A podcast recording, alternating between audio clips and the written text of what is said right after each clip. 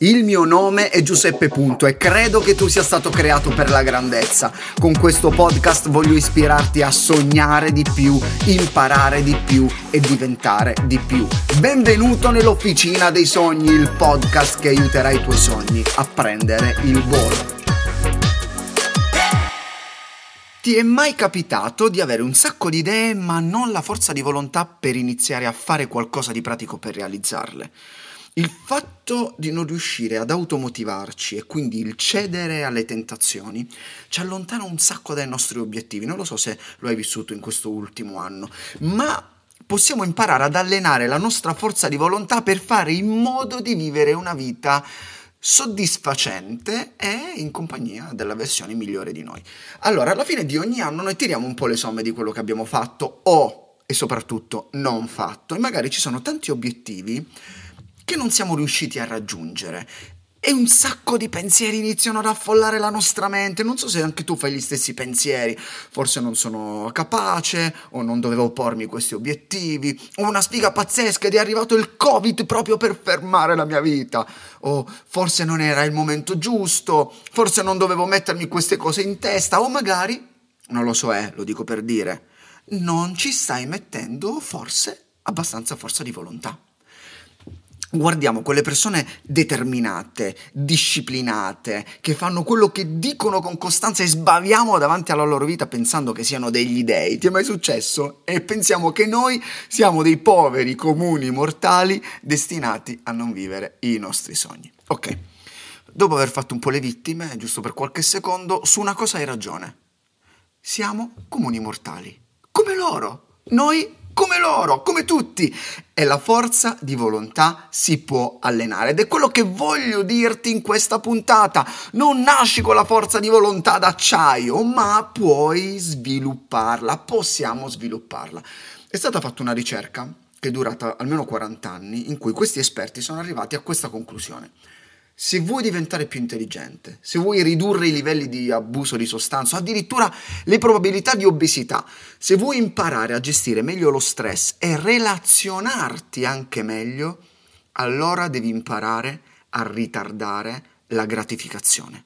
E nell'epoca della gratificazione istantanea offerta dai social sembra addirittura assurda questa cosa e, e dire una roba del genere. Comunque, la ricerca di cui vi sto parlando è il The Marshmallow Experiment, che è stato iniziato nel 1972 con 600 bambini dai 4 a 6 anni. Molto probabilmente l'avrei visto su YouTube. È quel video in cui consegnano un marshmallow a questi bambini e gli dicono io esco, eh, se volete potete mangiare la caramella, ma se quando torno c'è ancora, ve ne darò una in più come premio. Quindi lasciano questi bambini con questo piattino di marshmallow eh, e, e loro escono e si vedono i, questi bimbi che provano a resistere, si coprono gli occhi, annusano il marshmallow, aprono la bocca ma non lo mangiano, è, è, una scena molto, molto carina, molto simpatica, quindi se vuoi vai su YouTube, eh, cerca The Marshmallow Experiment e troverai tante versioni.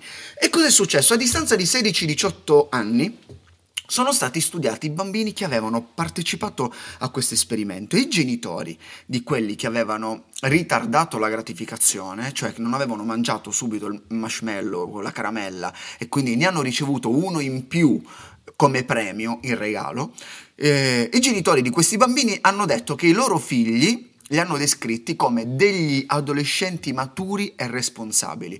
E questi bambini a 18 anni, quando hanno fatto il test eh, di ingresso all'università, hanno avuto i voti maggiori. Che cos'è che possiamo imparare da, questa, da questo esperimento? Che se ritardi una gratificazione per avere una ricompensa futura, rinforzi la tua forza di volontà. Si tratta di scegliere tra un piacere a breve periodo e una felicità a lungo periodo. Sicuramente questa consapevolezza è il primo passo per allenare questo muscolo, il muscolo della forza di volontà. Quindi numero uno è questo, devi scegliere tra piacere e felicità. Tu puoi allenare eh, l'autocontrollo, la pazienza, la costanza già da quando sei molto giovane, anche se sei grande, ma puoi farlo anche ora. Non so quanti anni hai, mi stai ascoltando, 14, 15, 30, 50, puoi farlo già da ora.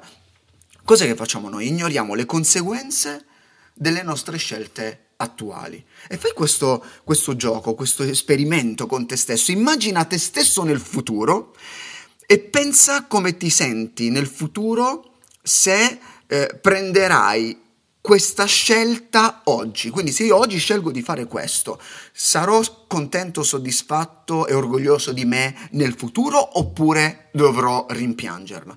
Non ricordo bene in quale puntata, forse nella puntata Moriremo tutti, dove eh, ti consiglio un sito eh, in cui puoi scrivere una lettera nel futuro è molto interessante. Se vuoi vai a cercarlo nelle vecchie puntate, se non hai ascoltato questa puntata, secondo me sarà molto di ispirazione. E prova a fare quest'altro esercizio per allenare la tua forza di volontà. In questa puntata voglio darti questo esercizio. Scegli un'attività che vorresti fare, un'abitudine che vorresti eh, avere, ok, nella tua vita, o anche nel nuovo anno, considerando che manca un mese esatto.